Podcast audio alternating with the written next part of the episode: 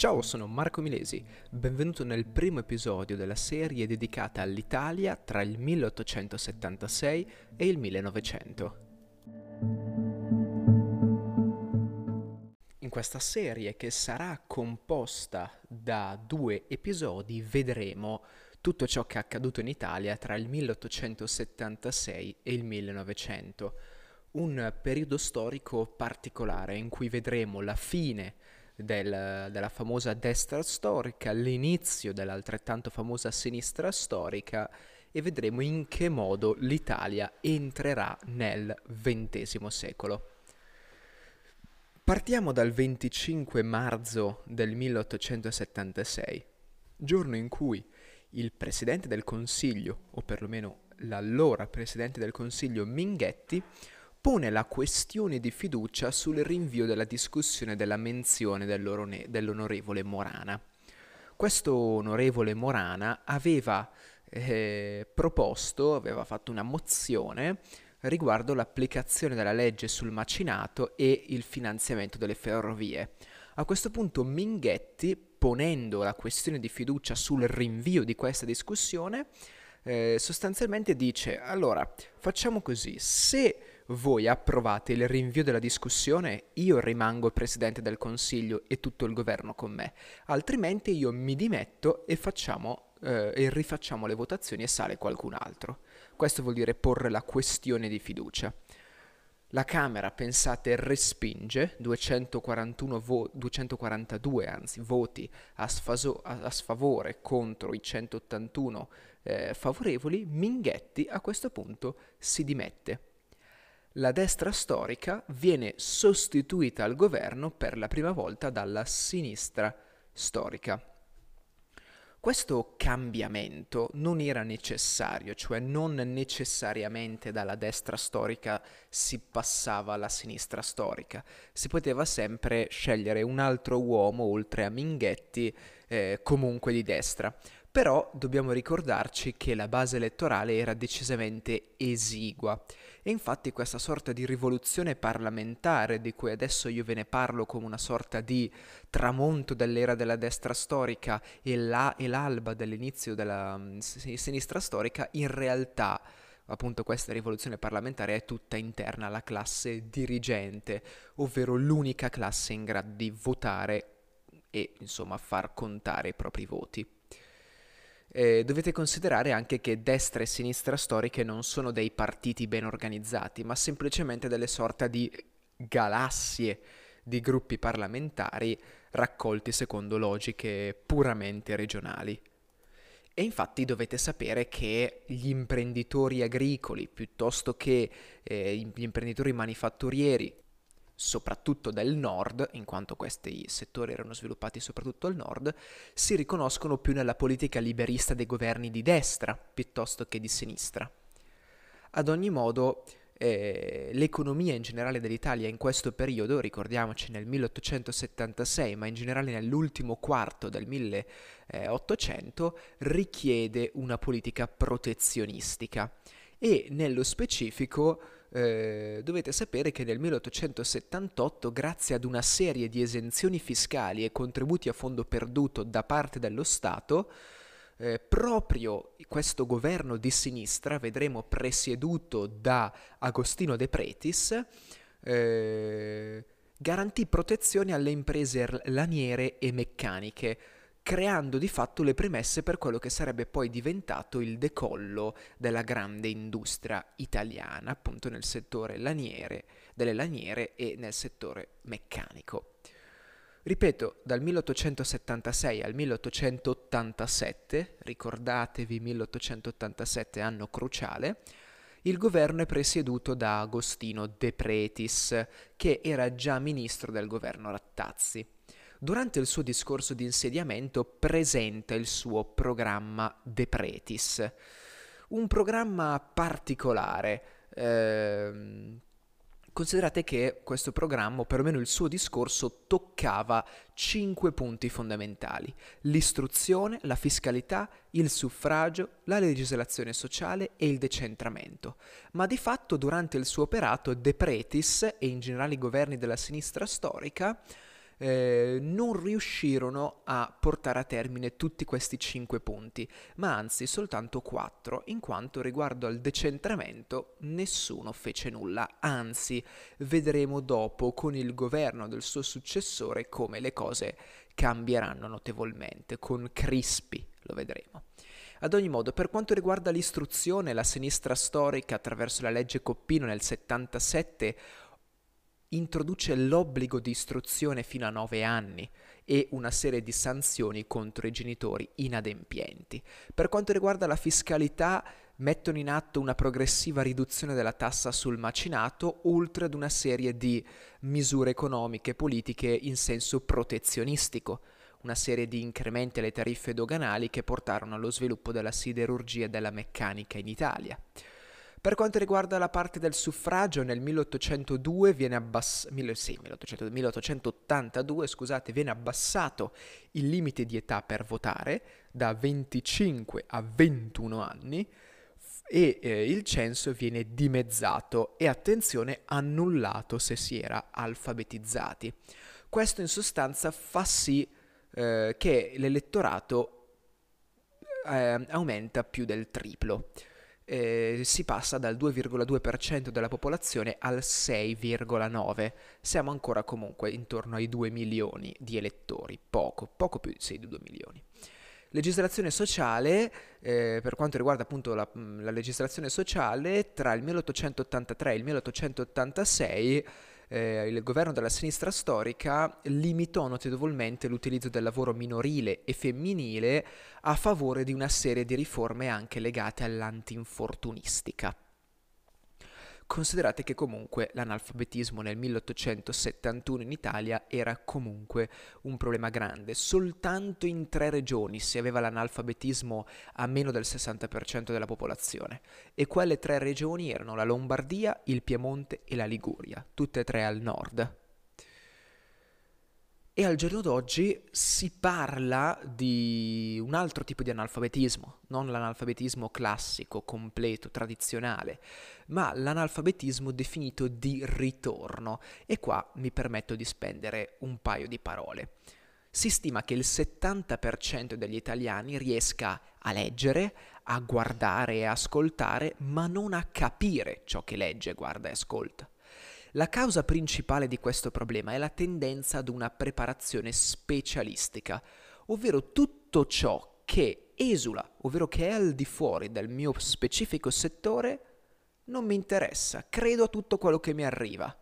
E quindi ecco che eh, soprattutto i giovani si affidano volentieri alla moda, quindi noi, noi giovani ci affidiamo volentieri alla moda siamo dei buoni tecnici ma disabituati alla lettura e alla riflessione critica. Questo purtroppo è vero. Tornando alla parte storica. Eh, in questo periodo l'opposizione al governo della sinistra storica era rappresentato rispettivamente dall'estrema destra e l'estrema sinistra. Proprio contro queste estreme, ricordiamoci, gli estremisti di destra erano conservatori, intransigenti e clericali, mentre eh, l'estrema sinistra era costituita sostanzialmente da repubblicani ancora fedeli agli ideali di Mazzini e o di Cattaneo, tra cui tra l'altro Bertani e Cavallotti. Ehm, e Cavallotti tra l'altro fu ucciso in un duello vabbè, dal giornalista Ferruccio Macola, che era conservatore, questo per farvi capire quanto eh, vi era, eh, quanta asprità vi era tra estrema destra ed estrema sinistra.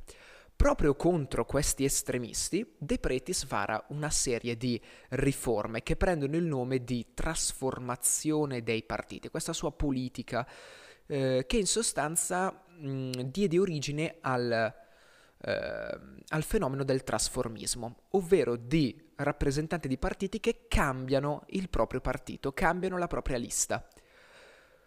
Questo per favorire l'uscita eh, di membri dei partiti, delle, delle, dei partiti estremisti verso partiti più moderati. Considerate che questa politica di trasformazione dei partiti ha preso poi forma nella Costituzione nell'articolo 67, che recita ogni membro del Parlamento rappresenta la nazione ed esercita le sue funzioni senza vincolo di mandato, quindi non è obbligato a... Eh, a rappresentare sempre lo stesso partito, a candidarsi sempre nella stessa lista, ma può cambiare lista e può cambiare anche partito. L'Italia eh, di fatto riconferma, quindi sottoscrive la triplice alleanza il 20 maggio del 1882, sarà poi riconfermata nel 1887, un anno fondamentale. Ricordiamoci triplice alleanza con Germania e Austria contro l'altra uh, intesa, la triplice intesa sempre europea, ovvero Inghilterra, Francia e Russia. Per quanto riguarda l'imperialismo, l'Italia aveva sempre attuato, quantomeno fino al 1878, scusate, eh, una politica definita dalle mani nette, ovvero grande rispetto nei confronti dei possibili paesi eh, da colonizzare, quindi dei possibili colonizzati, eh, senza di fatto intervenire militarmente. Ma dal 10 marzo del 1882, secondo le teorie dell'allora ministro degli esteri Stanislao Mancini, inizia la conquista della, eh, del, dire, del, del, Corno d'Africa, che, erano, che, era concepito come sorta delle chiavi del Mediterraneo. Ecco, eh, viene occupato militarmente il porto di Massawa in Eritrea e piano piano si inizia a proseguire verso eh, l'entroterra. A Dogali, però, 30 km dal porto di eh, Massawa, una colonna di soldati italiani subisce una sconfitta enorme, 433 morti, guidati da Tommaso de Cristoforis. Questa disfatta, assieme ad un'altra serie di avvenimenti nel 1887, fanno proprio sì che il 1887 sia un anno davvero cruciale. Ad ogni modo l'Italia risente anche della Grande Depressione con una caduta dei prezzi dei prodotti agricoli dovuta sostanzialmente alla concorrenza dei paesi extraeuropei. La gente emigra dall'Italia soprattutto verso gli USA, l'Argentina, la Francia, la Svizzera, la Germania e l'Austria e eh, la popolazione in Italia, diciamo, si riequilibra, cioè se fino al 1900 si avevano soprattutto eh, persone al nord e poche al sud, si contavano circa 3 milioni e 700 mila abitanti al nord contro, contro il milione e mezzo al sud. Tra il 1901 e il 1915 si riequilibra la situazione con circa 4 milioni e 6 al nord e 4 milioni e 1 Uh, al sud, quindi ripeto si riequilibra. Stavo dicendo, 1887 un anno cruciale. Abbiamo parlato di alte tariffe protezionistiche, una vera e propria guerra doganale contro la Francia, la disfatta di Dogali. Crispi sale al governo e introduce una politica di modernizzazione autoritaria, lo vediamo adesso, viene rinnovata la triplice alleanza e viene ristrutturato il sistema bancario. Nel 1887 sale Crispi, Francesco Crispi, un ex garibaldino siciliano. Era passato nel 1864 tra le file dei monarchici e di fatto lui attua una riforma in senso, eh, in senso autoritario, centralizza ulteriormente il potere.